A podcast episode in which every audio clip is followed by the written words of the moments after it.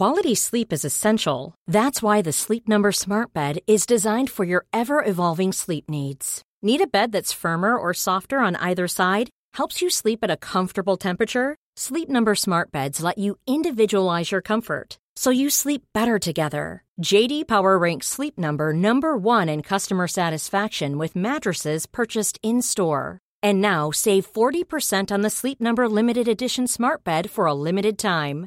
For JD Power 2023 award information, visit jdpower.com/awards. Only at Sleep Number stores or sleepnumber.com.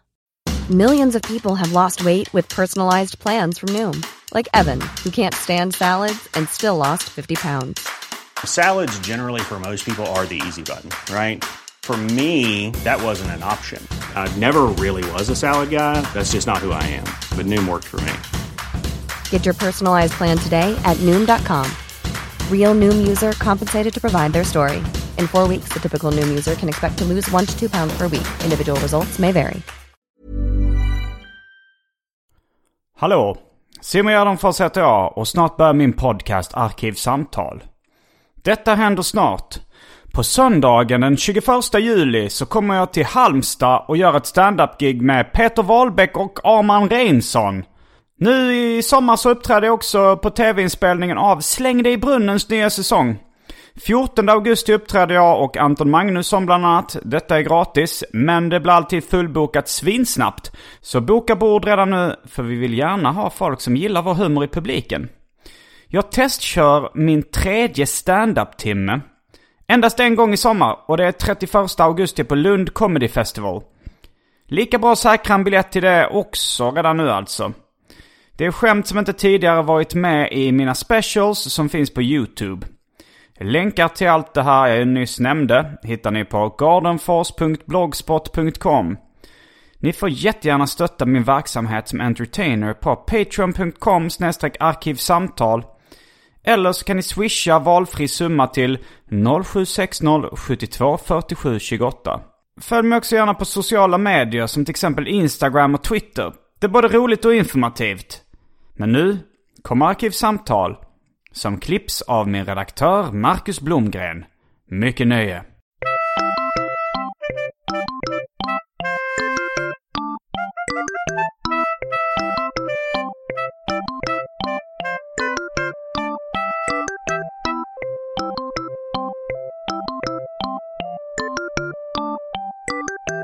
Hej och välkomna till Arkivsamtal. Jag heter Simon Gärdenfors och mitt emot mig sitter Sandra Ilar. Hallå, hallå. Komiker och återkommande gäst i Arkivsamtal. Ska jag säga hallå igen? Uh, det är valfritt. Hallå, hallå. Idag ska vi prata om humor.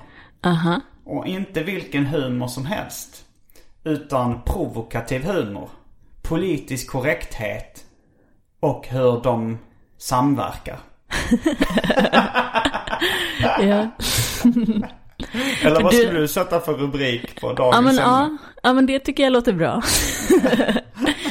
Hur de ger upphov och åker in i varandra på olika Ja. sätt. Ja, för du är väl, är du kanske den som är ansiktet utåt för det mest i Sverige? För provokativ humor? Ja, det är väl du eller Anton? Ja, eller Anton båda? just nu kanske. Ja. Det har jag inte tänkt på att det kanske inte finns någon annan eh, som axlar den manteln.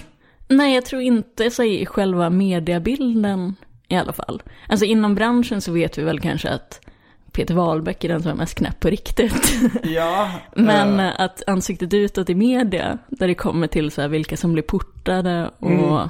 den här sommaren har ju varit lite Summer of Simon. Exakt, då kanske du har sprungit om Anton lite. Han har varit mera i bak, eh, baksätet. Nästa sommar blir det Armans tur.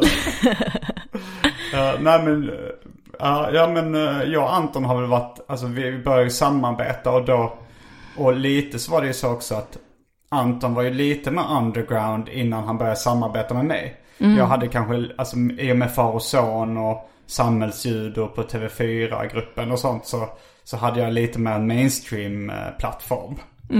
Och då så, då plockade jag upp liksom lite sluskar från underjorden. och satte ljus på dem i viss mån. Om Ja. jag nu ska, om jag ska nu ge mig den stora uh, crediten själv. Och sen då kanske i samverkan lite med specialisterna. Det ni har gjort. Mm. Ihop Just sen så har det vi gjort det förstärkt. tillsammans liksom. Att, Ja men exakt, med Alltså lite... knulla barn och babydance eh, och sånt var ju något jag och Anton gjorde vi, eh, tillsammans liksom. Ja. Men, eh, men vi hade ju på egen håll höll på med, alltså jag gjorde Nybuskis, eh, den boken då med väl med den typen av så här pedofilhumor liksom. Han hade gjort det långt innan han lärde känna mig också. Och sen Ehm. så sammanstrålar ni. Så Mm. blev det kaos. Ja.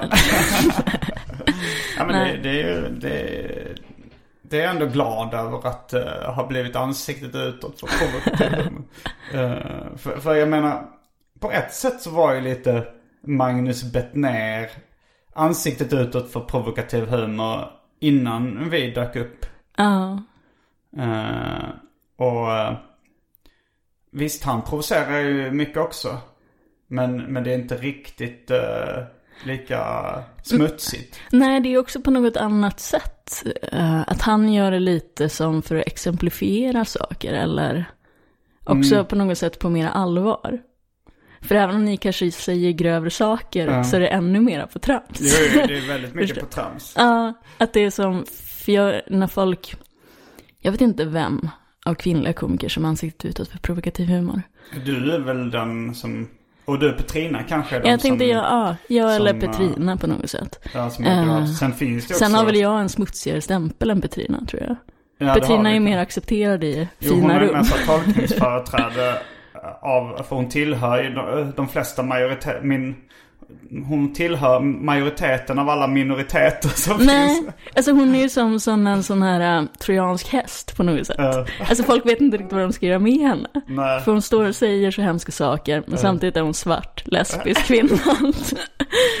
och lite rund. Så folk, det blir som att det känns som att de, de gör något slags hatbrott om och klagar på henne. Så hon har så optimal position. För jag är väl, ja, men lite smutsigare. Jo. Ja, du har ju kvinna i alla fall.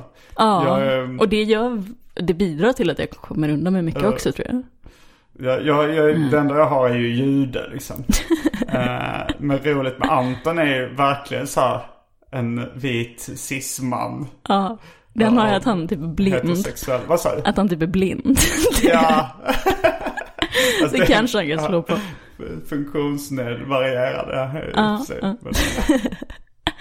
ja. Uh, ja men så, så, så är det väl. För det, men kan du märka av det hur du blir behandlad i branschen eller tycker du mest att det gynnar dig? Eh, du menar vad jag har för, uh, alltså att jag är vit cisman eller tänkte du på? Nej, din, eh, den lite stämpeln, för jag som känner dig och har sett de flesta sidor av din komedi vet ju Mm. att du också kan vara jävligt rumsren. Ja, absolut. Men att folk Jo, kan jo, få förutfattade meningar kanske. Jo, jag har ju märkt av det eh, efter liksom de här, eh, för innan så var det ju mer så att jag, jag hade ett, en rumsren eh, sida av mig själv som jag liksom kunde plocka fram på Stockholm Comedy Club eller på företagsgig. Även om jag fick extremt få företagsgig. eh, nej men på den typen av klubbar. Och Big Ben är ju ofta också att de inte riktigt eh, pallar med för råa grejer. Liksom. Det är rätt blandad publik där. Eh, och Ja, det är de väldigt beroende på på Norra kväll. Brunn och typ Mac i Malmö och sånt. Ja. Då har jag plockat fram den rumsrena sidan. Den barnvänliga sidan. Men jag har ju märkt att eh, efter dreven så har jag knappt blivit bokad till något av de rumsrena ställena längre. Mhm. Eh, jag, har, inte- jag har inte kört på Mac sen dess. Nej, och då vet de ändå vad du gör. Ja, men Alltså, de, de är väl rädda om sitt rykte Ja, ja, Jag att vet det- inte om de kanske kommer boka mig i framtiden. Men, och Stockholm Comedy Club har bokat mig men mycket mer sällan än förr. Mm. Det är ju så här, väldigt sällan jag kör där nu för tiden. Jag har något gig inbokat där. Mm. Så att det har ju påverkat mig på det sättet att jag får färre mainstream-gig. Eller färre gig för en sån publik som inte gillar grov humor liksom. Även om jag kan göra det. Och jag, och jag ser inte en poäng med att, att provocera. För provokationens skull. Nej, nej alltså Nej. jag, jag vill ju. jag vill, jag vill vara rolig. Det är ju mitt nästa mål. Och, och jag vill helst vara rolig på det sättet jag själv tycker är roligast. Och det är ju ofta liksom att skämta om väldigt känsliga ämnen. Men jag tror det är samma sak, för det är som när man får frågan om man gillar att provocera. Jag har aldrig tänkt i de termerna, att nu ska jag gå upp och provocera. Utan det är mer att jag skriver det jag genuint själv tycker är kul. Ja. Och då blir det ofta att jag hamnar i det svarta eller grövre. För att det är det jag själv garvar åt. Att det inte finns någon bakomliggande tanke med det. Nej. Jag har inget emot att provocera heller. Och jag, och jag har inte riktigt funderat igenom om jag gillar att provocera. Det kan ju vara kul att retas. Ja, Eh, speciellt med folk som man kanske stör sig lite på. ja, Alltså om det kommer någon så här präktig, eh, ja men som, låt, låt säga Jonathan Alvén. En kristen präktig moralist liksom. Då tycker jag nog att det är kul att reta honom också.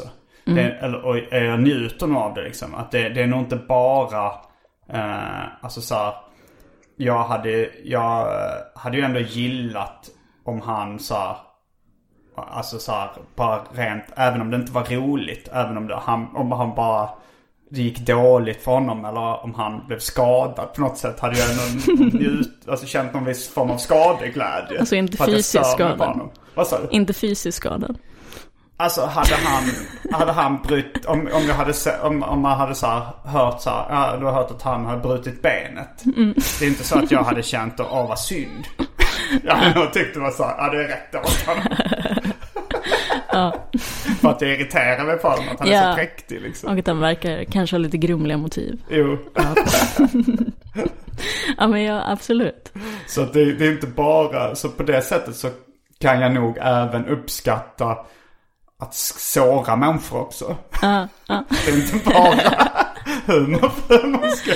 Nej, Jag gillar den, uh, har du sett eh, Million Dollar Messiah?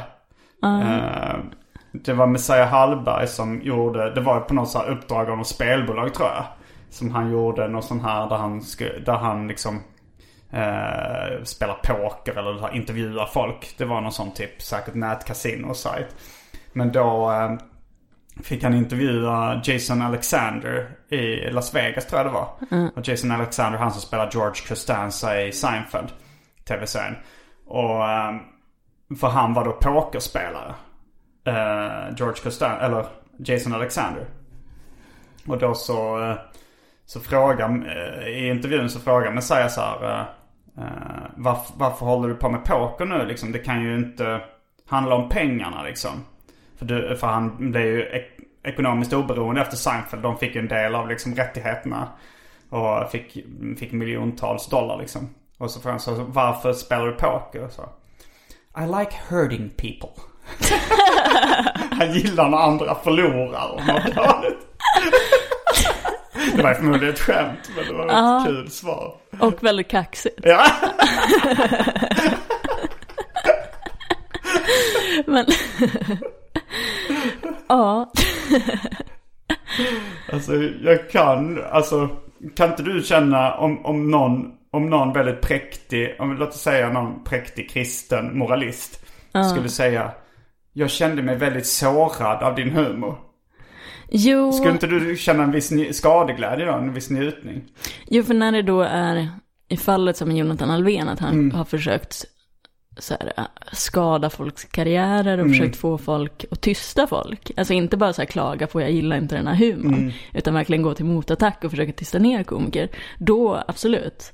Och samma sak, jag vet några gånger när jag fått utskällningar efter gig, oftast pedofili.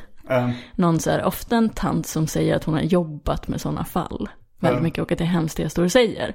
Då kan jag njuta av att jag har gjort henne irriterad för att hon tycker sig ju rätt att, som i verkligheten, shamea mig för att vara en dålig människa. ja. För jag tycker, det, jag tycker att det är så olika att göra det.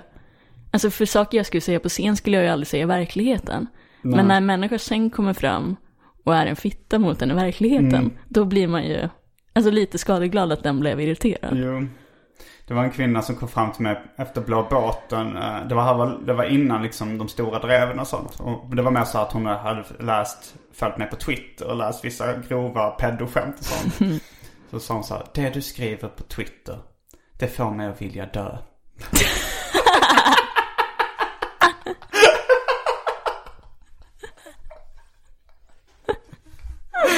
Det är också så här. Skrattar du då? Nej, det, det gjorde jag inte för att var, jag blev så, jag blev nog rätt chockad. Ja, för jag tänkte, vad fan svarar man på det? det. Du behöver ju inte följa mig. Det, det, ja. Och det är också som så, vad vill hon få ut av dig? Att du ska lägga ner kontot på en gång? För att hon inte ska ta livet av sig. Ja men folk kan vara så dramatiska i det där. Som det var någon som sa att, du vet, kom fram och sa att jag var en dålig representant för kvinnligheten. Ja. Det har ju skolan på scen, men det är också så, jag vet inte, så orimlig sak att påstå. Ja, då, då För är det väl det så, så här, vad är kvinnligheten då? ja, Har du bett om att få representera Nej. kvinnligheten som Nej. fenomen? Ja, men kan du någon gång ta till dig? när, när man har sårat någon? Ja, Alltså- känna dig lite som ett svin typ. Eller så. Ja, men det, det är nog kanske mer i privata sammanhang. Alltså jag, jag har pratat om det ganska mycket. Alltså så här, för att jag, jag, eh, jag skulle ju inte liksom, alltså.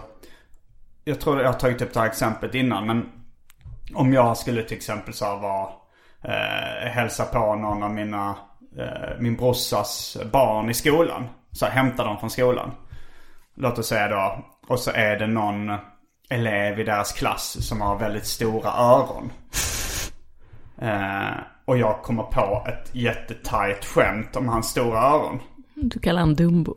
Ja, det kanske inte är tajtaste skämtet. Men låt oss säga att jag kommer på ett extremt bra one-liner om hans öron. Då skulle jag inte dra det skämtet inför de andra barnen i klassen. För att eh, det är onödigt att såra den här eleven så mycket liksom. Att Ja. där, där, alltså, så jag tycker inte att alla skämt eh, ska dras i alla sammanhang. Nej, och jag tänker Eller också i ska, det- ska. Jag tycker det är så här, där, där är det så här, okej, många hade tyckt det var roligt kanske det skämtet. Men det hade kostat för mycket. Och alltså att han hade blivit så ledsen förmodligen och kanske de kanske hade upprepat den här tajta one-linern om hans öron och det hade, det hade inte, det hade, det hade, det hade blivit för dyrt liksom. Ja, men i det sammanhanget blir Mm. det väl mobbing? Jo, det är det. och det, och det, och där, och, och det, och det är inte liksom ett, ett, eh, ett exempel som är helt isolerat. Utan Nej. man kan, ju, man kan ju göra någonting som är liknande, alltså att man sårar någon. Mm. Men, eh, men då så är det också där att det är någon som inte, jag irriterar mig inte på den här ungen. Han har inte gjort mig någonting. Mm. Okej om han hade, om han hade sparkat mig i pungen. Då kanske jag hade velat hämnas även om det var en sjuåring. Ja. Jag vet inte. Men, eh, men om han inte gjort mig någonting då tycker jag inte det kanske finns någon poäng. Eh, också- Eller det finns en, en poäng men det, det kostar för mycket. Liksom. Det är för mycket lidande för hans del. ja, men det är också väldigt skillnad, alltså det som jag tror att många har svårt att förstå, alltså vad man gör på scenen i den kontexten på en ståuppklubb och vad man gör i verkligheten. För på scenen har man ju premissen och alltså avtalet med publiken att allt man säger är skämt. Och då säger man ju många grova saker för att man förstår att det är fel. Alltså det är ju som det som är själva humorn. Att visa på hur idiotiskt det vore att säga så till folk i verkligheten. Eller hur stört det är att ha sådana tankar typ. Jo. Att man säger det som en medvetenhet om att det är. Jo, det absurda blev det roligare. Och jag tycker det är roligt att, att bara spinna vidare på det. Som när vi, eh, när Jonathan Alvén skrev till oss om Babydance och frågade eh, vad vill, vad vill, varför gjorde ni den här låten? Är det någonting ni står för? Och vi svarade då att eh, vi gjorde den för att fler skulle våga begå sexuella övergrepp mot barn. Och så, alltså så att man fortsätter Ja men på den exakt, för då är ni ju fortfarande på något sätt in comedy Ja, ja, character. absolut. Att alltså så att ni inte går över till att Om vara vi bara kan privatpersonen. få en person att förgripa sig på ett barn som inte hade gjort annars, då är vi nöjda. Pengarna och berömmelsen är bara en bonus. För då är det på något sätt att Jonathan vill ta en seriös debatt om någonting som ni är ett skämt. Ja, så om ni då går ner på hans seriösa nivå Ja. så blir det ju en seriös debatt Ja. om pedofilskämt. Men om ni är kvar på samma tramsnivå Ja, så är ni fortfarande i skämtmode. då fortsätter man ju skoja. Ja men exakt. Men det är ju så, för folk, det som folk har väldigt svårt för det är att de tror att det är ens åsikter man står och säger. Ja, men tror de verkligen det? Alltså Ja. de flesta... För de kommer ju säga, men vill du att man ska ganska- knulla barn? Vad sa du? De kommer säga, vill du att man ska knulla barn? Och så säger nej. Eller- Jag tycker det är hemskt, det är därför jag kanske. säger det. Ja. Eller så fortsätter jag och skojar och säger ja, det är det jag vill. Ja men exakt. Exakt, om du... Eh, Men, Det är egentligen det snyggaste sättet att göra det på. eh, men det är ju det, Dan Park, han, eh, han har väl gjort det lite att han har eh, stannat i, i liksom, att han, att han aldrig liksom berättar att det är skämt på något sätt. Men han, han, han har också tagit det här att såra privatpersoner väldigt långt. Eh, men, eh, men det var någon kompis som refererade till någon intervju han har gjort i dansk tv. När någon har frågat så men är du rasist? Han har svarat så jag ska väl inte behöva säga vad jag inte är. Nej, ja men det är ju lite en sån mentalitet på så sociala medier att alla ska skriva att man inte är rasist. Eller att man är feminist. För, för de flesta är det ju så självklart att man inte är det, så att man inte behöver skriva det.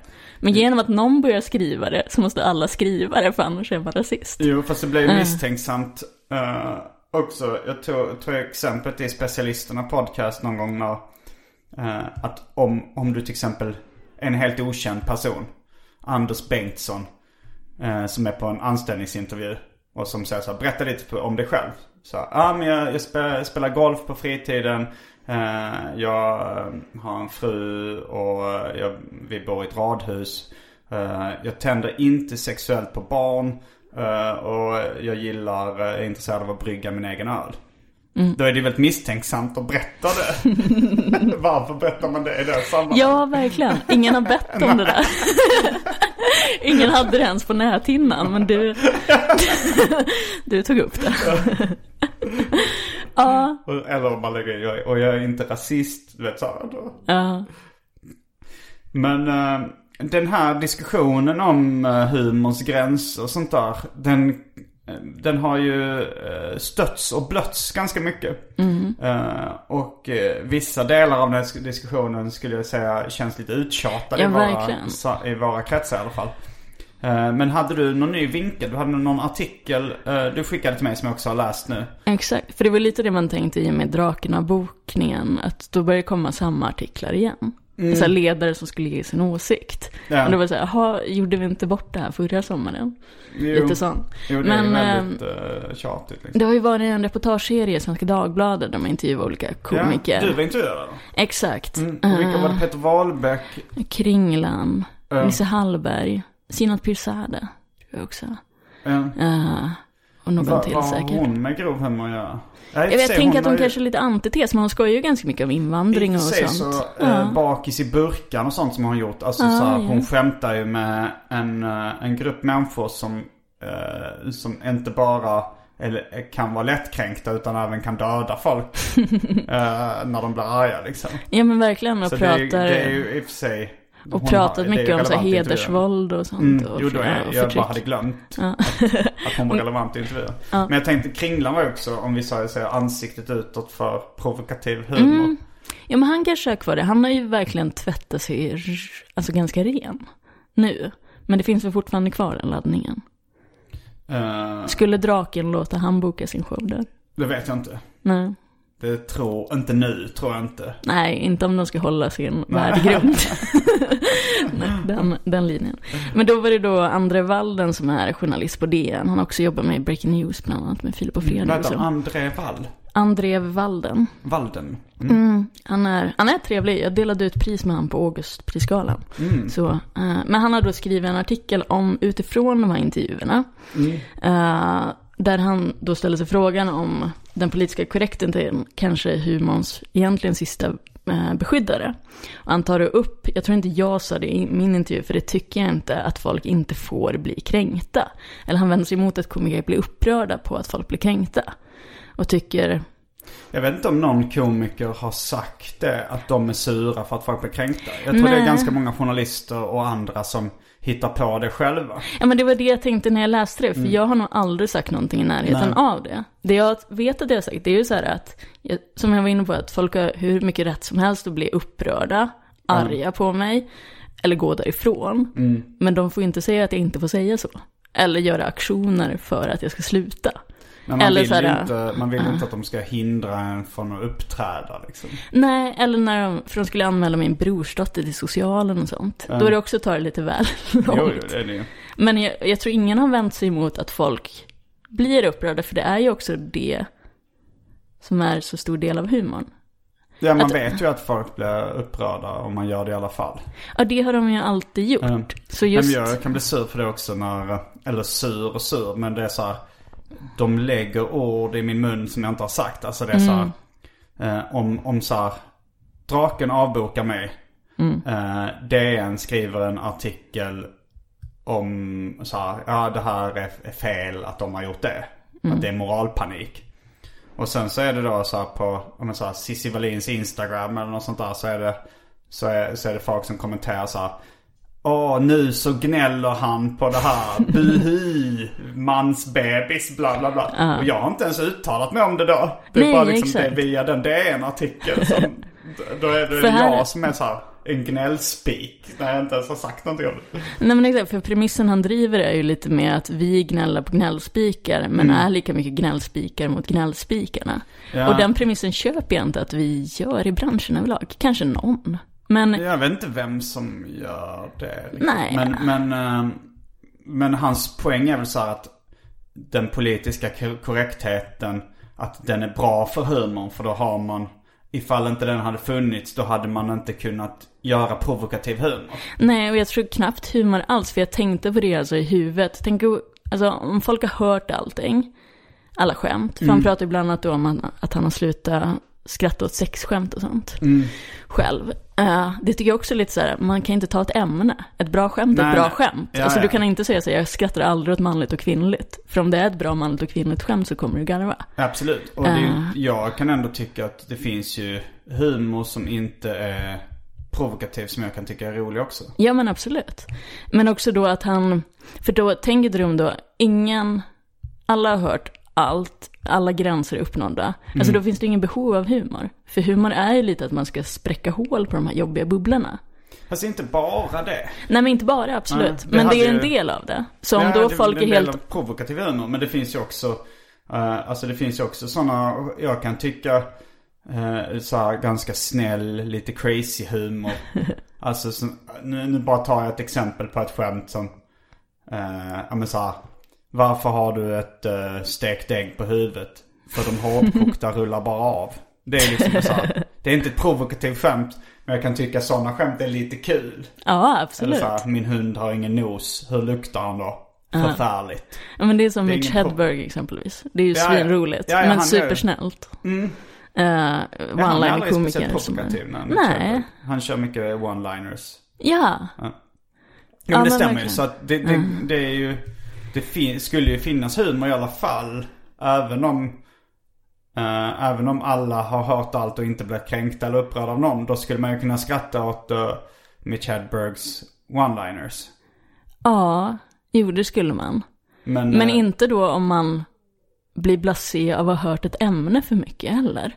Alltså för då skulle det bli ett helt avmätt rum till slut. Alltså Ja, så här, bara men- för att jag har hört sexskämt nej, så kan jag det- inte längre skratta åt dem. Nej men där det- driver han ju tesen att, eh, att man bara skrattar åt det som är provokativt eller kittlande. Ja. Men det, det är ju bara en del av det stora spektrumet. Som vi kallar för humor. Ja men verkligen. Och sen också, för det jag tänkte på eh, var bland annat då det här eh, att han, han ger en massa exempel från historien. Då är det dels bara amerikanska, vilket jag inte tycker direkt går att överföra på Sverige. Nej, nej men alltså komiker som då ställts inför rätta som... eh, Eh, Bill, nej var det Bill Hicks eller var det Lenny Bruce? Och, Uh, Lenny Bruce och George Carlin. Bill Mm. Hicks klipptes ju bort hans sista framträdande från David Letterman. Mm. 93 typ, innan han dog. För att det ansågs för grovt. Uh, Mm. Och så ger han också exempel med Bill Maher som hade politic Politically Incorrect uh, 2002. Och Mm. sen så stängdes den ner för att den var för polisinkorrekt. Mm. Typ. Men han skriver då, nu blev det många amerikanska exempel, men det är ändå därifrån vi importerat stora delar av debatten om snöflingor och samtidens överkänslighet. Mm. Alltså dels är det här jättehistoriska exempel i ett USA som ändå skiljer sig mycket från Sverige. Mm. Men också att det är ju en helt annan tid som han beskriver. Alltså för jag tror mycket Mm, av till exempel 60-tal. Mr Cool knulla barn debatten var ju för att internet, för att det tas ur sin kontext. Och Ja. presenteras för en grupp som inte skulle ta del av det kanske. Mm. För på den här tiden var det ju inte så att folk filmade av eller delade saker, utan om man var på en comedyklubb så var man nog där för att man gillar comedy. Alltså du vet att man, det fanns ju folk som blev upprörda, men Mm. man sökte sig själv till de rummen Ja. där det var humor. För jag vet att uh, Chappelle har snackat om den här svårigheten i att till exempel när man prövar fram nytt material på klubbar och det är lite grövre. Mm. Om någon då filmar det och lägger ut det på YouTube så framstår ju han på ett sätt som han inte vill att mediebilden ska vara. Mm. Och att den, den playgrounden som är på så här klubbar när man testar nytt material Mm. måste få vara grov och finnas där och inte kanske ska filmas och lägga ut för allmänheten. Mm. För att tas det ur sitt sammanhang och bli väldigt missuppfattat. Ja. Eh, Så det är väl mycket som handlar om alltså internet och att det tas ur sina Jo, kontexter. det var nog en stor del av det att nu så eh, kan vem som helst ta del av eh, ta del av grejer som de inte hade sökt upp frivilligt innan. Liksom. Ja. Det fanns ju sådana här eh, som kallas party records med uh, ett en Red Skeleton bland annat. Nej det var nog inte han som, det var, det var en svart komiker som gjorde mycket, mycket grova skivor som de sålde liksom under disk. Jag lyssnar mycket på en podd som heter eh, eh, The History of Stand-Up nu. Mm. Som man kan rekommendera. Då pratar de om, om han gjorde så eh, väldigt eh, grova eh, jag vet inte han om det var Red Buttons eller vad han hette. Det var en, det var en komiker som gjorde mycket. Eh, men då var det ju verkligen att man, man gick till en skivaffär och frågade efter dem. Uh, som, de, de skyltade inte med dem men, de sålde jättebra de här. Hans party records. Ja, för det var ju lite, för på Spotify låg ju knulla barn bakom explicit. Mm. Så det var ju inte så att ni åkte runt på dagis och spelade upp den. Nej, och det gick inte att söka efter den. Det fixar Spotify också. Om man sökte efter, eh, om man sökte efter, eh, för först så var det så här att eh, om man sökte efter barn disco. Så fick man upp den för den låg på en skiva som hette Discofeber. Men sen hade de något krismöte på Spotify fick jag höra genom någon som jobbade där. Eh, och att de fick ändra liksom så här sökvägarna. Att man inte skulle kunna hitta den lika Men var det innan eller efter det? Det var innan. Ja. Nej men så det är ju som en stor grej som också har betydelse. Mm. Alltså just den här lättheten att sprida kommer det till folk som den kanske inte är skapad för. Jo, det har verkligen eh, påverkat debatten. Men eh, och också liksom att man kan hetsa upp drev mycket lättare. Ja, men i- verkligen. Med, med internet. Men eh, har du sett... eh, eh, det finns en dokumentärserie som man kan se på typ via Free. Den gick på TV10 innan också tror jag. Eller, jag det var där så jag bara slötittade på TV någon gång så såg jag. Den heter, jag tror den heter The History of Comedy. Och det var liksom olika program med olika teman. Då hade de en, en, ett program om provokativ humor. Um, och då var det liksom väldigt många komiker som uh, Som då tyckte så ja men folk har blivit för känsliga och sådär. Men jag tyckte ändå så här, uh, Sarah Silverman uh, Sa det som, som jag liksom tänkte mest på efteråt. Eh, men då var det för att hon eh, Hon använde ordet liksom eh, gay som ett skällsord så här att uh, ja men det här Ja men så här, oh that's gay liksom att det där det är töntigt eller löjligt eller dåligt. Och så och när folk, när folk sa till henne att du ska, du ska, eh, att det inte var bra att använda det så var hon så här, "Ah, men vad fan jag jag har, eh, uh, bör, jag har homosexuella vänner, de har inget emot att jag använder det uttrycket. Och sen så, men sen så sa hon så här, men sen kom jag på mig själv att jag håller på att bli uh, som typ de som sa, ja men jag, eh, jag kunde, jag kunde, jag, jag använde ordet colored. Det har blivit liksom, ja jag har färgade vänner och, och de har inget emot att jag säger colored. Att det är så här, eller då negger eller eh, hon använde, det var säkert det hon kanske syftar på egentligen. Men, eh, men att hon ville inte bli, hon ville ändå lyssna på den unga college-generationen för att inte bli en sån gammal kärring som säger men jag har alltid sagt nigger. Det, det, jag har vänner som är svarta, de har inget emot det. Liksom att, att det är så här, okej, okay, man, man, kanske ändå uh, man kanske ändå får hänga med i samtiden. Vad som, uh, vad som folk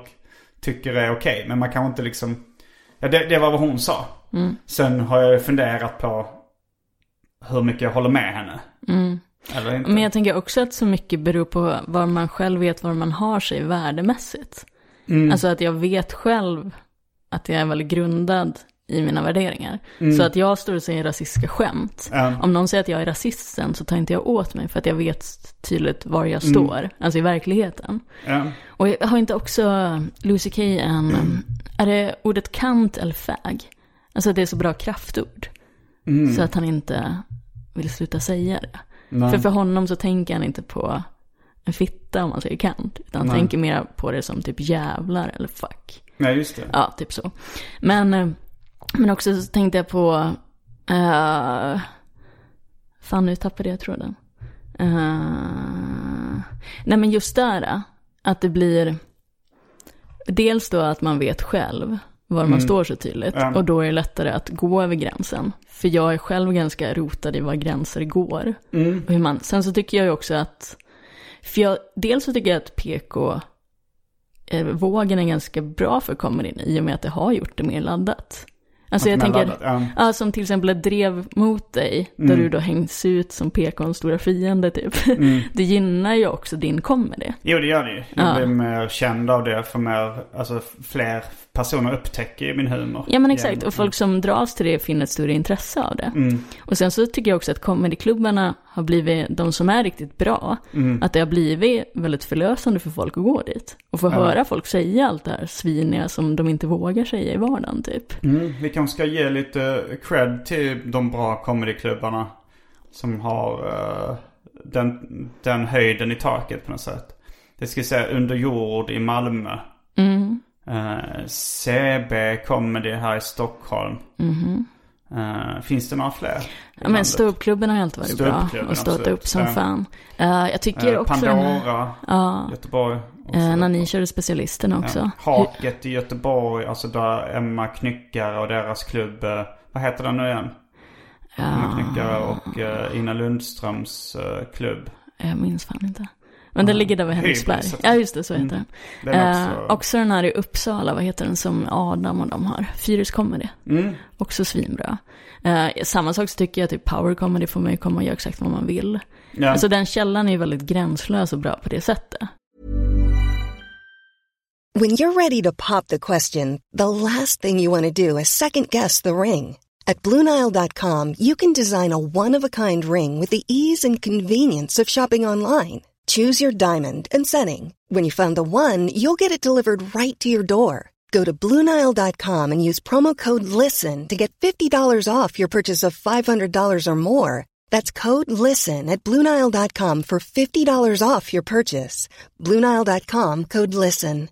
Hey, Dave. Yeah, Randy. Since we founded Bombus, we've always said our socks, underwear, and t shirts are super soft. Any new ideas? Maybe sublimely soft. Or disgustingly cozy. Wait, what? I got it. Bombas. Absurdly comfortable essentials for yourself and for those facing homelessness. Because one purchased equals one donated. Wow, did we just write an ad?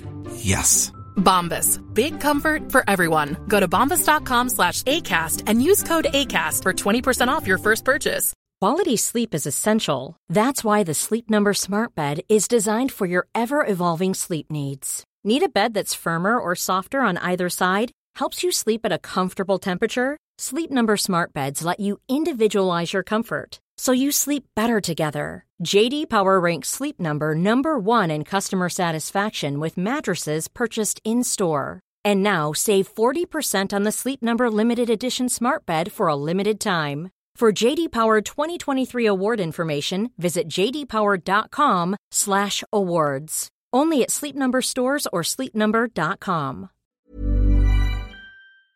Det är gratis comedy, så varenda jävel som vill får ju köra. Mm. Så det är bara i sig tycker jag är väldigt fantastiskt. Att nya komiker får en chans att gigga mycket. Big Ben är ju också, där Ja. det är också skitbra. Det, de, de kommer köra gratis stand-up hela sommaren nu, ni som bor i Stockholm. Varje dag. Mm. Ja, så det kom är dit och svin. kolla. Ja, vi kommer väl hänga där. där lite då och då. Ja men absolut. Och sen, för där kan jag känna att jag har aldrig behövt anpassa mig på Big Ben. Nej. Du vet att även om folk inte garvar den kvällen så är det så det är. För den gillar inte den typen av humor. Mm. Men jag har aldrig känt något krav på att jag inte skulle få köra det eller att det vore... Utan Nej. det är verkligen så här, gå upp och gör vad du vill. Eh, Jag blev tillsagd en gång av eh, Thomas Bonderud. Ja. Och det var precis i början när jag liksom verkligen inte hade kalibrerat hur grovt material jag kunde köra då. Och då jag- var man också klumpigare på jag, att var dra grova klumpig. skämt. jag hade inte fått någon timing, jag hade inte fått någon charm inom comedy eller något sånt där. Ingen jag bara gick upp och var väldigt, väldigt stötande. För då går man ju bara upp och är ett asshole Ja, som och står han och sa säger. så här, det var rätt hårt. Alltså, han sa ju inte så här, du får inte köra här. Nej. Men han sa det var väldigt hårt. Eh, Det enda han sagt är nog att det är bra att jag ler. Då fattar folk att det är på skoj. Men jag tänkte på, apropå det du pratade om innan med, med värderingar. Så det, jag har hört många som säger så här att eh, jag kan skratta åt grov humor så länge jag vet att personen som levererar den har sunda värderingar. Alltså jag har hört liknande resonemang upprepas ganska många gånger av olika människor. Eh, men jag tycker nog att det kan bli ännu mer kittlande när man är lite osäker på eh, avsändaren. Till exempel Wahlbeck då.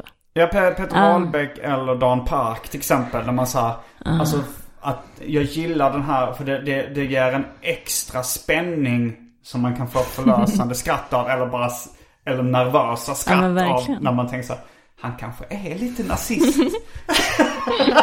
Ja men det är ju så här, det- få gånger som jag har garvat så mycket. Jag tror jag var på, det var när du och Wahlbeck hade turné.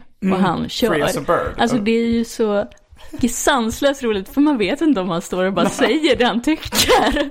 Förmodligen Eller så om tror det jag är att, det, skämt. att han säger det, Ja. det mesta är nog hans riktiga åsikter tror jag. Men då blir också att en själv skrattar lite för att man tycker det är så sjukt. Ja, det blir, det blir freakshow-värdet läggs ju på där. Ja. Att det här, det, att det var någon som beskrev det så här att, att eh, den unga generationen skrattar åt honom för att han är konstiga rasistgubben.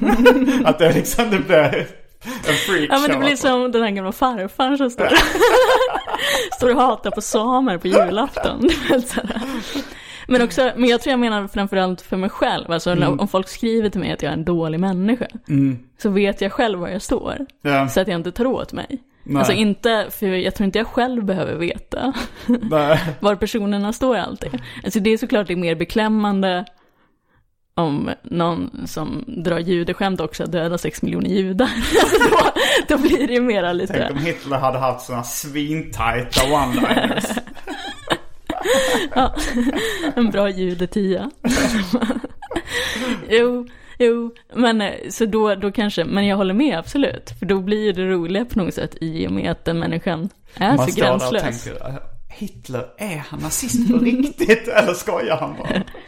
Men i er föreställning så hade ju du då lite bra funktion tror jag. Jag blev lite som- straight man där. Ja, och lite så att du stod och, du var ju svinrolig också, men som kommenterade tillbaka på hans skämt. Ja. Du vet, det blir ju som för de som inte riktigt vet vad de har Wahlbeck, tror jag att det blir lite en trygghet. Jo. Att du på något sätt står och säger emot, fast på ett roligt sätt. Eller som ger en annan vinkel på det. Jo, jag tyckte också det, det, det funkade bra. eh, Men, eh, men, men jag såg, alltså då när jag liksom såg honom för första gången sen jag började med stand-up. Det var ju då på eh, Mafia Comedy.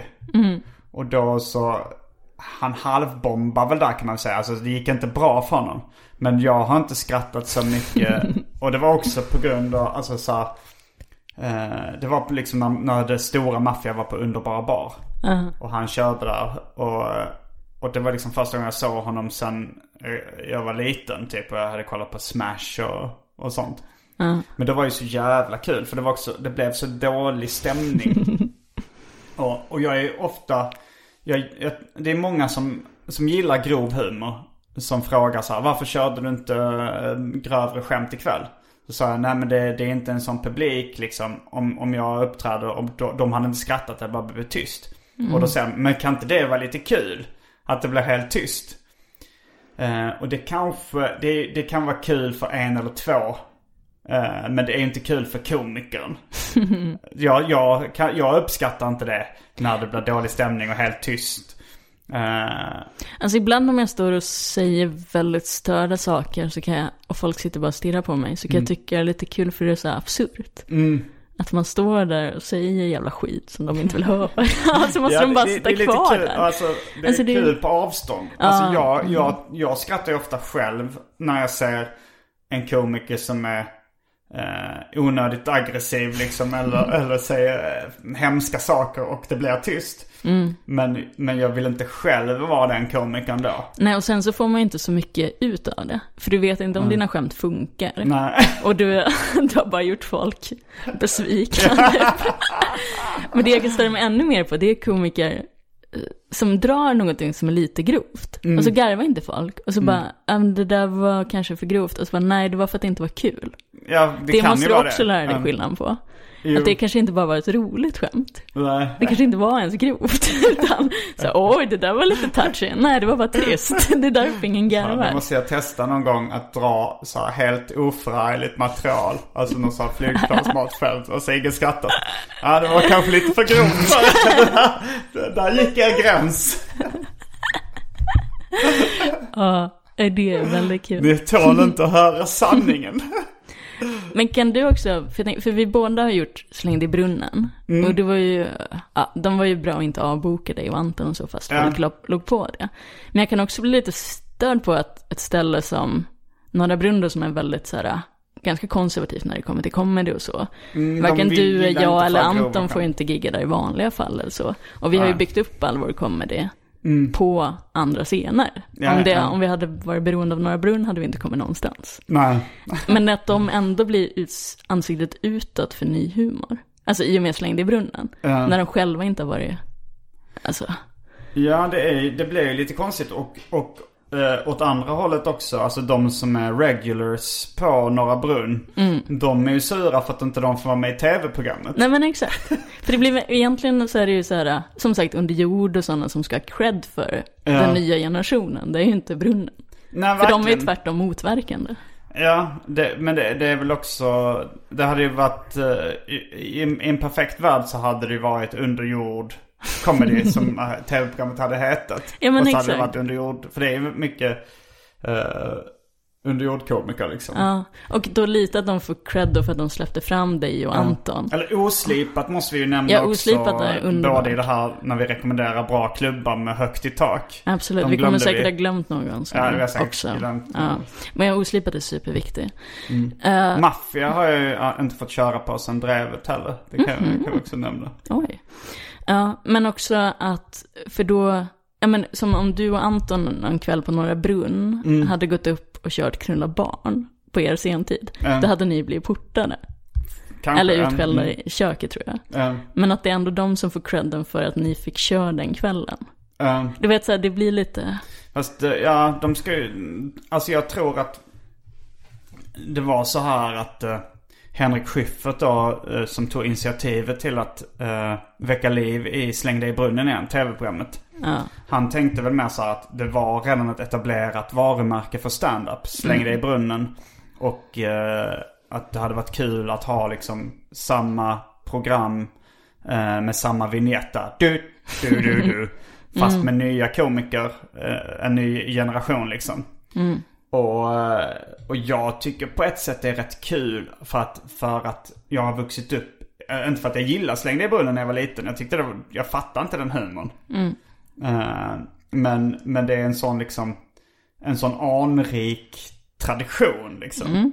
Det, det, det är så, så jag gillar ju att bli förknippad med det på, på något sätt också. Att, Mm. att, man, att man hamnar i det finrummet lite. Ja, och det är kul att fylla det där gamla med nytt, modernt innehåll på något sätt. Och Mm. Ja. göra en uppdaterad version. Det, är- ja, men det är väl mer att när jag har kört där i vanliga kvällar, att jag aldrig har känt mig välkommen. Eller Mm. att de inte har gillat det jag har gjort på scen. Men då att jag ändå ska... Jag har ju kört mitt, mitt eh, familjevänliga material de gånger jag har uppträtt där. Och det har gått bra liksom. Men, eh, men jag har inte blivit bokad där eh, speciellt mycket. Det är mer när jag har tjatat mig till tider någon gång. Eller så här. Eller Ja. typ Fredrik Andersson fixade in mig någon gång där. Och det är också att komiker blir portade när man ska veta om cancer och sånt. Ja men det vet jag inte riktigt om det är sant. Jag eller, om det, jag- ja. eller om det är mer en teori. Jag vet att Sonnevi har sagt det i alla fall. Ja, men, Han, Men- han har aldrig... Han har sagt det. Men jag vet inte om det är sant att det var därför. Det Nej, var nog att han inte. skämtade om cancer. Han ble, har inte blivit bokad där igen. Eh, Jag har bara men- hört att det är stort no-no på, eh, på Norra Brunn. Att skoja om cancer. Ja, jag har hört det också. Att folk får det lite direktivet, inte från ledningen tror jag, men så här, Nej. från andra komiker och så. Ja, så här, ge fan i att skoja om en tumör. Då åker Ja, du ut. men men de, Ja. de har ju nischat sig lite som en sån här, en eh, familjevänlig, eller inte familjevänlig men alltså så här att det är ändå eh, ren, vad var det du använde för ord innan? Rumsren Ja, kanske. jo. Rumsren humor har de ändå nischat sig så. Mm. Och det tycker jag att det ska absolut få finnas också. Absolut. Alltså den, som- om, om du nu vill se rumsren humor så ska det, så ska det finnas det också liksom. Absolut. Men Och det, jag det har inget emot jag... att köra rumsren humor för en sån publik som uppskattar det. Nej, varje klubb får ju välja exakt vad man vill ha på sin Mm. scen. Det, det jag stämmer på är väl lite att de får, alltså för folk som inte har koll på comedy, Mm. att de kanske tror att den här nya vågen av humor Mm. är Norra Brunns förtjänst också.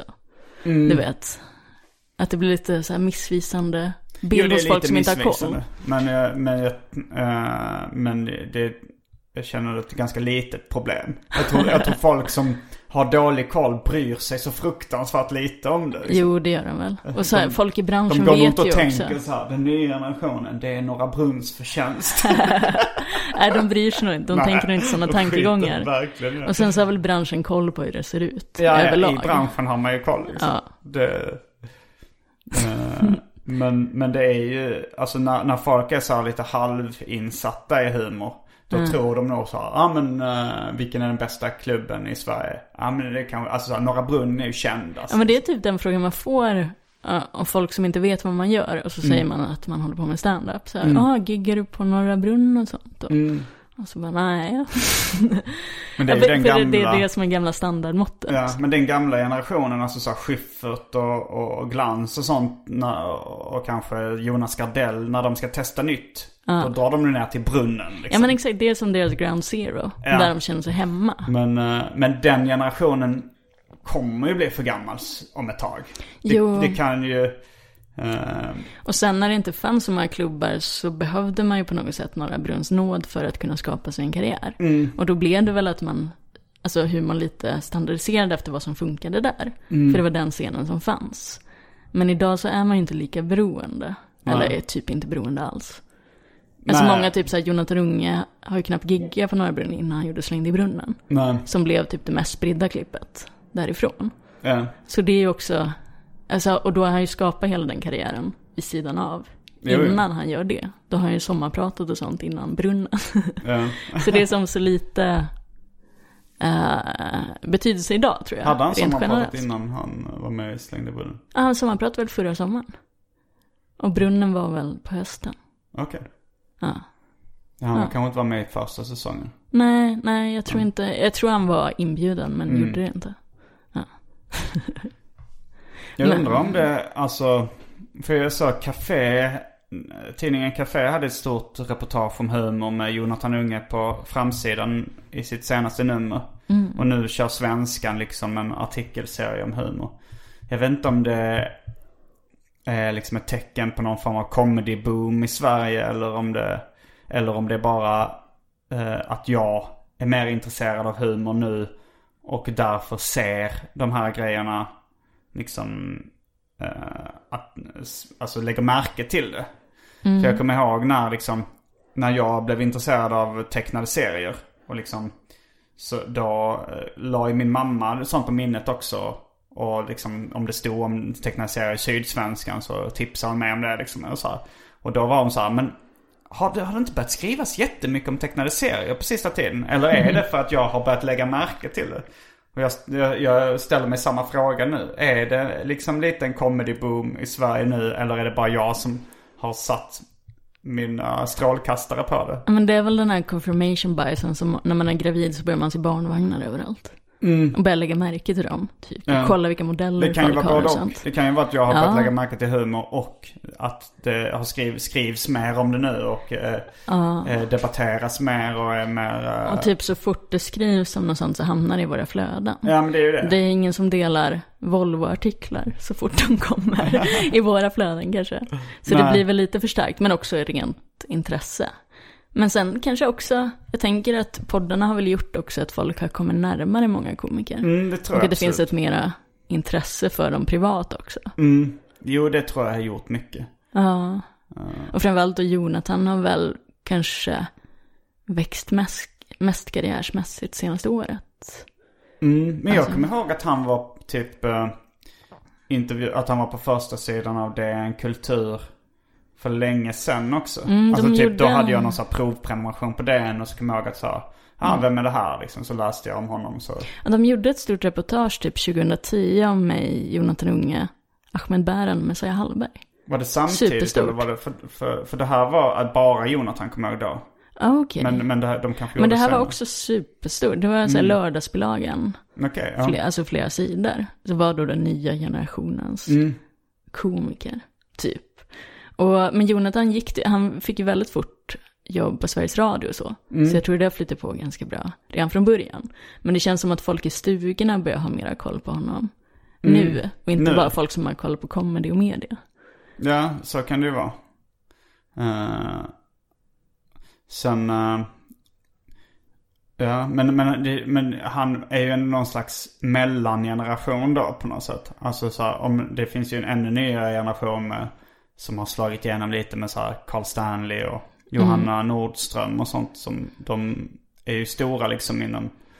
eh, och har börjat de senaste fem åren.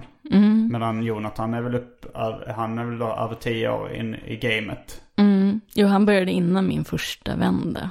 Mm. Kanske 2007 eller något sånt. Har du hört talas om uttrycket lifer? Nej.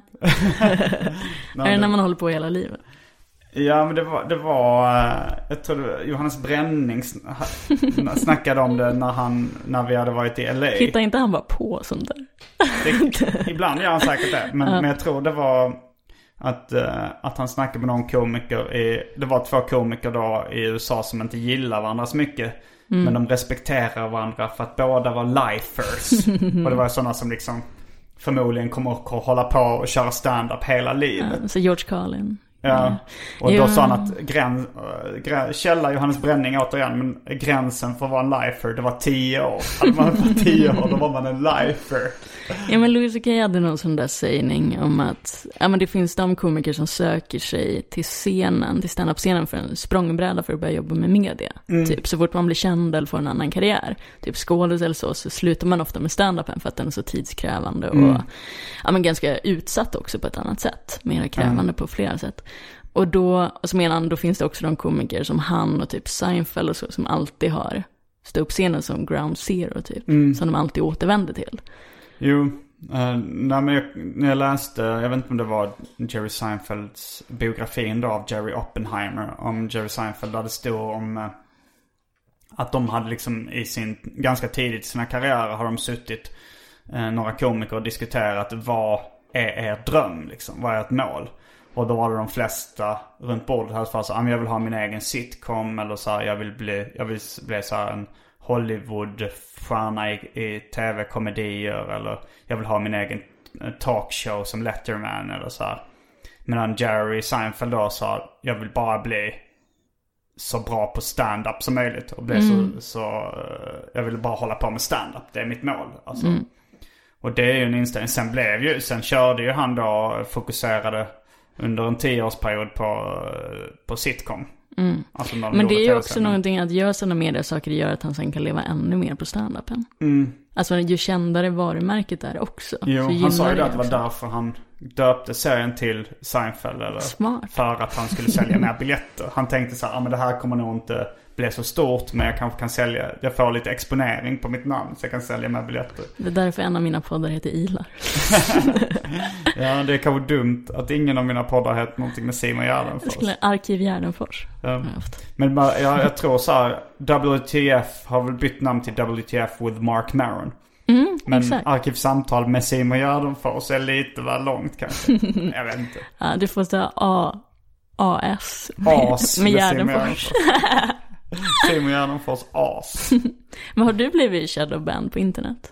Vad sa du? För skämt och sånt? För jag har varit shadowbanned på Instagram nu i tre veckor Vad sedan jag är, drog. alltså jag, jag har fått så när, när, jag- när jag postat länkar om knulla barn och babydance och sånt så har jag blivit uh, spärrade. Alltså så här, de, de har tagit bort med, meddelanden. Och sen tror jag på Facebook var det, jag vet inte om jag hamnade där någon gång att, att eh, eller om jag bara fick en varning. Att det är så här, för, för det har hänt Anton några gånger. Att han inte får använda sitt, alltså man får ett sånt straff från Facebook då. Du får inte använda ditt eh, Facebook-konto på, på en vecka.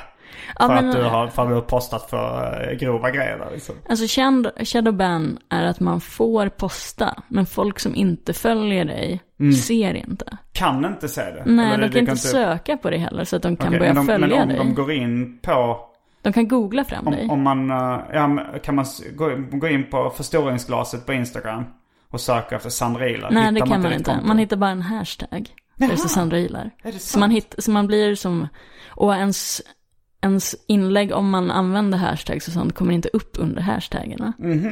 Och hur länge var den shadowban? Alltså nu tror jag att den kan ha släppt, jag är inte säker, men minst två veckor har jag haft den. För jag drog ju några pedoskämt när det blev hela den här äh, draken-grejen. Mm, Som jag la ut, bland annat, för Betnér skrev ganska mycket om det och Mm. avboka draken också, väldigt hedersamt. Mm. Eh, och så skrev man så här, bara, "Ö, kan vi inte sluta skoja om knulla barn, kan vi inte istället börja skoja om att äta barn? Mm. Jag sitter och skriver en rutin om vilken sås som det är godast att käka barn. Alltså det var roligare formulerat än så. Men så svarade jag, har dock hört att eh, barn smakar godare om man knullar dem först. Mm.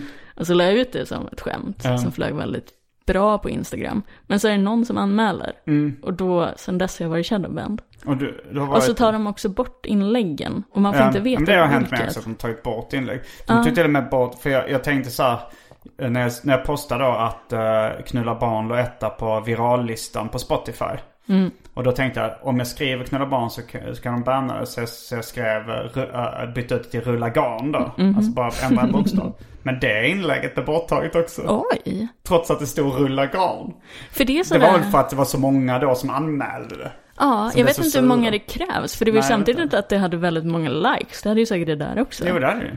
Men de lyssnar inte på likesen utan på anmälningarna. Ja. Och sen så vet jag inte om algoritmen bara läser av ord, Mm. eller om det är en riktig person, men som bara läser och inte fattar skämt. Att de bara ser knulla och barn. Ja, och men, då då, tas det bort. men sen stod det ju rulla garn. Ja, det är väldigt jag konstigt. tror, jag tror att, eh, att, eh, en, en, att det går till en kontrollant som är en Mm. människa till slut. Ifall det Ah. får tillräckligt mycket anmälningar. Och sen så är det, sen är det nog den mänskliga faktorn då som avgör så här. Ja men det där, han har ju bara ändrat några bokstäver. Vi vet ju alla vad han tänkte. Men det, det störiga är att man kan ju inte argumentera mot dem. Nej, nej, det är verkligen, uh, verkligen väderkvarnar på något sätt. Ja. Eller, eller Kafka, uh, Kafka-stämning liksom. Att man, att man vet inte vem man ska höra av. Man kan Nej. inte, det är verkligen så här. Men också att de inte till exempel shadowbannen meddelar de en inte om. Nej. Så man vet själv inte om att man har en förrän någon säger till. Ja. För då var det någon som sa så här, jag har försökt hitta dig i tre dagar men det har inte gått. Nej. Och då har det ändå gått tre dagar utan att jag har vetat det. Mm. Har, du, har du förlorat, tappat följare och sånt under den här perioden? Ja, jag eller? tror det. Ja. Så man har får gå in och stödfölja mig på att Sandra Ilar. Ja. Ja. ja, men det har inte ökat som det brukar. Nej. Nej. Nej, i och för sig. Jag har ju haft sådana perioder också. Jag kanske har varit shadowbannad under perioder utan att vetat om det. Ja. Ja, de meddelar en inte. så. Nej. Det är som att ha en gud i himlen. Som Ja. straffar en. Man borde, man borde testa. Vi, vi får testa efteråt. När vi, när vi är klara med det här avsnittet så får vi söka på varandras namn. Fast i och för sig jag följer ju dig. Så då Ah, ja. Jag kan säga, jag följer ju bara Anna Bok och min man. Så Ja, jag kan, då jag kan du testa du söka på dig. mig. Ja. Mm. Aha, då, har, har du raderat alla andra du följde eller? Jag har aldrig följt fler än så. Jaha, du har alltid bara följt Anna Ja. Bok och... Och sen när jag gifte mig så började jag följa Nico också. Okej, men det var annars, den perken han fick. Ja, exakt. Det ingick i men annars har jag bara. Anna Bok i mitt flöde. Kostar mycket. ja. mycket, mycket tänder och annat. Mycket familj. Eh. Mm, jag, min flickvän följer också rätt mycket så här folk som hon tycker, alltså, alltså kanske inte som hon är ett fan av. Men så här, nu i morse sa hon så här, jag har börjat följa Base Hunter på Instagram. Det är jätteroligt. Och då så spelade jag upp äh, låten när jag försökte spökskriva åt Base Hunter. Äh, har du hört någonting om det? Ja, just det. Son of a Bazooka. Vi kan, vi kan gå ut på den låten i, i det här avsnittet också. Det Mhm. finns ett avsnitt när jag pratar med Jesper Röndahl om den låten. Eh, Hade han hört den Jeppe? Jeppe har hört Son of a Bazooka. Okej. Jag spelade upp den för honom i podden. Mhm, mm. Eh, men det var en låt som, det är en lång historia men jag, jag fick i uppdrag att uh, spökskriva en låt åt Base Hunter. Men den blev, hans management eh, valde inte ut den när de liksom skulle presentera låten till. Men eh, det blev en, eh, en populär låt Men den kom ganska kretsar. långt. Det vet jag inte. Mm. Om den kom långt. Jag tror inte den kom långt alls. Men vadå, de hörde den fastän han inte valde ut den? Nej, så här var det. Jag, jag, far och son var då signade till Hybris som var ett skivbolag. En kille som jobbar på Hybris jobbade också med, på Warner Music tror jag det var. Eh, som distribuerade deras skivor. Och då så fick han lite andra uppdrag. Och han sa så här, du skriver bra låttexter. Eh, skulle du vara intresserad av att skriva åt andra artister? Och jag tänkte, ja vilka då artister? Så han, Base Hunter har inlämning till sitt nästa skiva på fredag. Och jag sa, det låter ju svinkul. så då så spelade jag in en demolåt där jag själv sjöng liksom på. eh, som heter Son of a Bazooka. Gav till den här killen som skulle presentera den för uh, Base Hunters management. Och efter ett tag sa han, den gick inte vidare. Ja, ja, så de som hörde det under den tiden tyckte den var bra. Nej men sen, eh, sen så gjorde jag ett arkivsamtal där jag bjöd in Jesper Röndahl. Där jag spelade upp låten för honom och spelade upp låten i podden. Varför valde du just Jeppe för det? Jag vet inte. Det var, alltså jag bara hade väl liksom, jag har väl liksom något av en ensemble. Je- Jeppe var rätt äh, återkommande gäst i Arkivsamtal på den tiden. Det känns bara så Innan han utanför mycket hans, hans kompetensområde. Han tyckte det var bra. Men sen var det liksom några ungdomar som, som skrev till mig så här. Vi har startat en subkultur kring den här låten. Snabba Cash 2-gänget kallar de sig. Ja, det är bra titel, Sanna Bazooka. Ja. Det, ja. Eh, temat var ju då I'm not a son of a gun, I'm a son of a bazooka. jag får ju fortfarande skamsköljningar. Jag spelar upp den För en för... bazooka är väl också en gun? Det, det är väl ett eh, granatkastare på något Aha, sätt. Eller ett gevär. Ah, ja. Ett ett stort eh, rör. Jag, jag kan inget om vapen. Men fan, jag, jag tror jag blev fotad med en bazooka.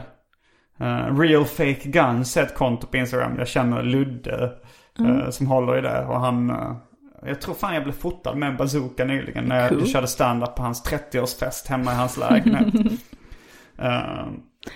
Men, eh, men, men då kom jag på idén när hon började följa då Base Hunter att jag borde bjuda in honom till Arkivsamtal och spela upp låten för honom Ja, där. det vore om, jättekul. Om, om det kanske inte tar omvägen via hans management då kanske han kan få det att hända. Men är Så- han fortfarande igång? Jag vet inte, han är igång på Instagram i alla fall. Ja. Eh, men, eh, men har ni några, har, har, lyssnarna, om ni har några kontakter. För jag vet inte om jag bara, om jag bara skickar ett meddelande på Instagram så kanske det fastnar i, i spamkorgen liksom. Kanske. Eller i övriga meddelanden vad det heter. Ja, det är svårt att få folks uppmärksamhet om de har för många följare. Eh, han har inte, han har typ eh, strax under 40 000. Ja, då är det rimligt kanske. Ja, det skulle kunna gå. Men, eh, men om någon känner Base Hunter, j- får det här att hända. Han kanske ska vara ännu gäst i mer att du ska Arkivsamtal. tagga honom i ett inlägg du lägger ut på Insta. För då Men måste det han kolla att vad det är han får lyssna på låten. Man vill ju att han ska gilla den. Och så, det här blir min nästa singel. Det blir en video. Jag kom, Det jag blir kom, hans comeback. jag kom på en sak så att du inte får ångest efteråt. Vi har inte gjort någon väldrycke. Oj, oj, oj. Det var tur att du tog upp det. Ja, annars hade det varit förödande. Ja, verkligen. Då har det blivit dags för det omåttligt populära inslaget Välj drycken.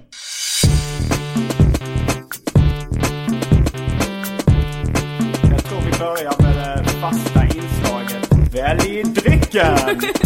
Och här kommer alternativen.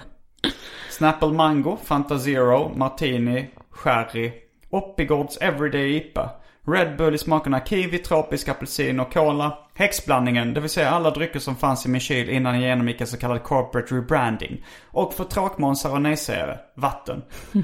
Jag, jag kan ta lite vatten efter vi har sagt hej då här. Eller ska vi, vi, vi, för att allting ska vara som det brukar, så Okej. går vi till kylen nu och hämtar dryckerna. Vad väljer du? Vatten? Ja, jag kan ta lite. Jag har ju med mig lite grönt te. Jag tar lite Snapple Mango då. Ja, Okej, då är vi strax.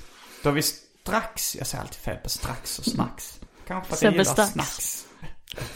Sebbe Snacks. Då är vi strax tillbaks med dryckerna kända från det omåttligt populära inslaget Välj drycken. Häng med!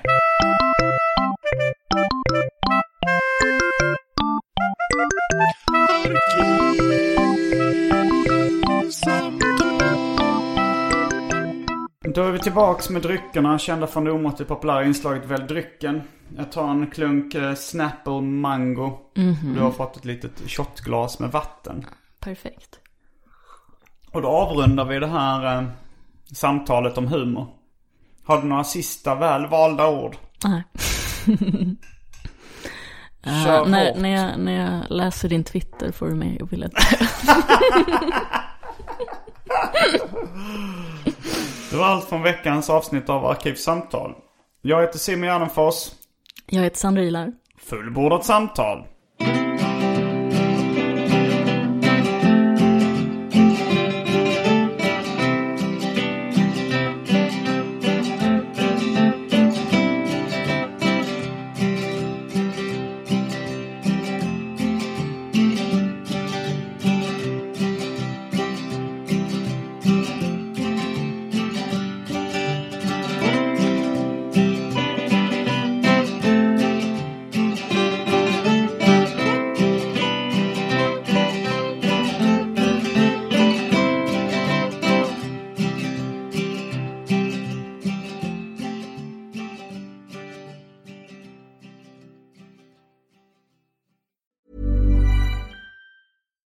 Sick of being upsold at gyms?